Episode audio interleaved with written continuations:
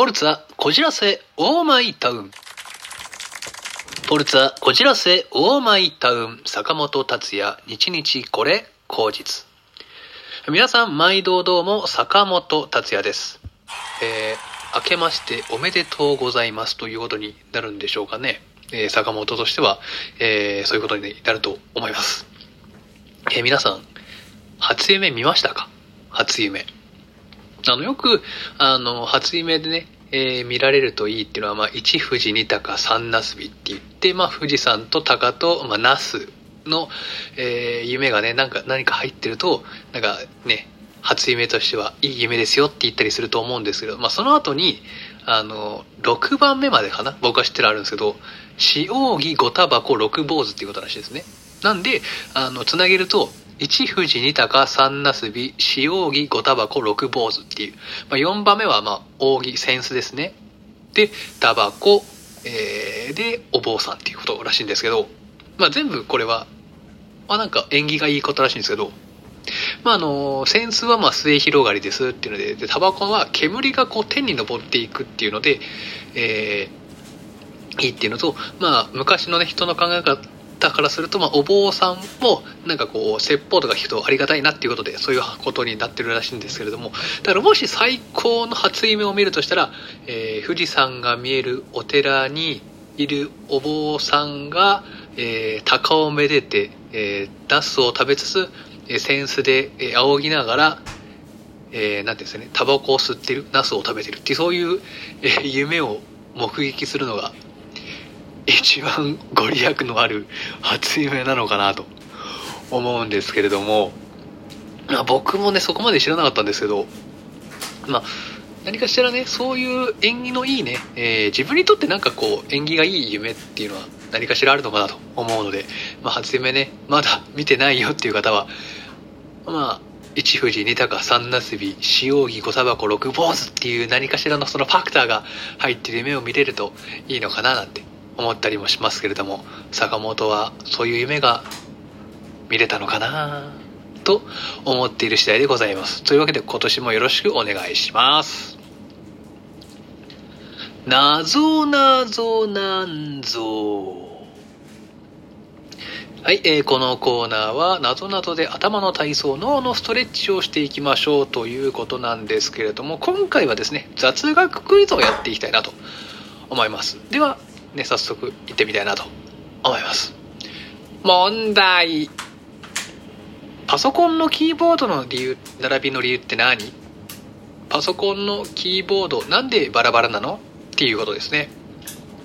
パソコンのキーボード。まあ、パソコンじゃなくて、まあ、スマートフォンとか、まあ、いろいろとね、えー、キーボードタイプでね、入力するの人もいたりもすると思うんですけれども、まあ、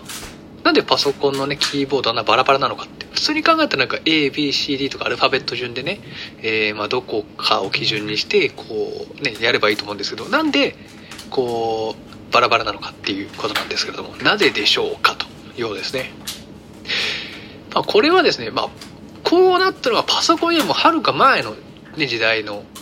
機器というかね、まあ、ものから来ているんですけれども今の人はね見たことないですかね。僕もこの前あのお仕事の、えー、小道具的なもので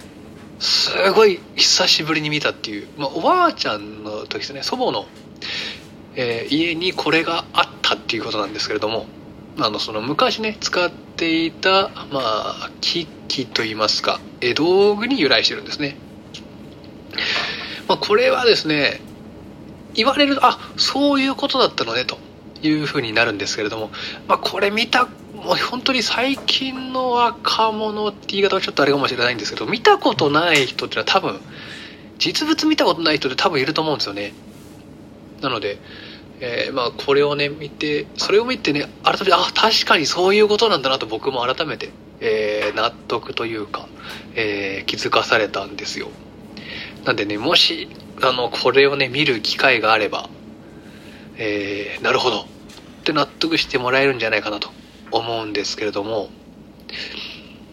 まあ、パソコンと、まあ、ワープロ、ワープロも最近の人は見たことないのかもしれないですね、ワープロ。僕もワープロとかすごい久しぶりに見ましたからね。まあ、これに近しいものですね。まあ、そういうことになるんですけれども、なんでしょう。まあ、そろそろね、答えに行こうかなと思うんですけれども、えー、入力装置ですね。つまりは。では答え言ってみたいと思います。答え。ね、パソコンのキーボードの並びはなんであんなにバラバラなのか。ということですね。まあ、さっきも言いましたけれども、まあ、アルファベット順で、ね、どっからを基準に ABCD とかやっていけばいいと思うんですけれども、なんでそうじゃないのかというとですね、まあ、昔、まあ、タイプライターっていう、まあ、入力というか、まあ、印刷なんですかね、活字をこう、ね、入力するというか、まあ、出力する、まあ、道具があったわけですよ。まあ、わからない人はちょっとタイプライターっていうものでね、調べてみていただけると助かるんですけれども、あの、カタカタカタカタやるんですけど、あの、まあ、ボタンを押すと、それに対応した、まあ、なんて言うんでしょうね、バーみたいなものがこう、とスタンプされて、えー、こう、言葉をね、作っていくんですけれども、そうするとですね、例えば、えー、日本語だと、まあ、バーってやったら BA じゃないですか。そうすると、BA ってやると隣同士でくっついちゃって、そうすると、え、引っかかっちゃったり絡まっちゃったりするってことが起こってたらしいんですよ。あの、アルファベット順にやってると。なので、えー、そういうアルファベット順じゃなくて、あえて、こう、いろいろなね、ところで干渉しないように、えー、言葉を作るときに、え入力していくときに、そのタイプライターのスタンプが、こう、バラバラになるように、引っかかって絡まったりとかして、えー、事故とかね、故障にならないようにするために、えー、わざわざそういうふうにバラバラにしたのが、今のパソコンであったりとかっていうキーボードの、えー、数値、場所になっているんだそうです。なので、えー、今ね、僕たちはタイプライターというものから、え、受け継がれた、まあ、キーボードといいますか、に入力をしているということになります。というわけで、えー、キーボード、なんでバラバラなのかというと、絡まらないようにするっていうのが元々の理由だったということでございました。今回の問題いかがでしたでしょうかそれではまたお会いしましょう。ガチャトークはい、えー、このコーナーは、お題ガチャから出されるトークテーマに沿ってトークしていくコーナーでございます。さて、今回のテーマはこちら。ガチャついついやっちゃう癖ってある？ついついやっちゃう癖ってある？です。えー、まあ、坂本ですね。まあ、ついついやっちゃう癖っていうか、まあ、直さなきゃいけないなって思ったりもするんですけど、特に今ぐらいの、ね、あの、乾燥してる時期にやりがちなんですよね。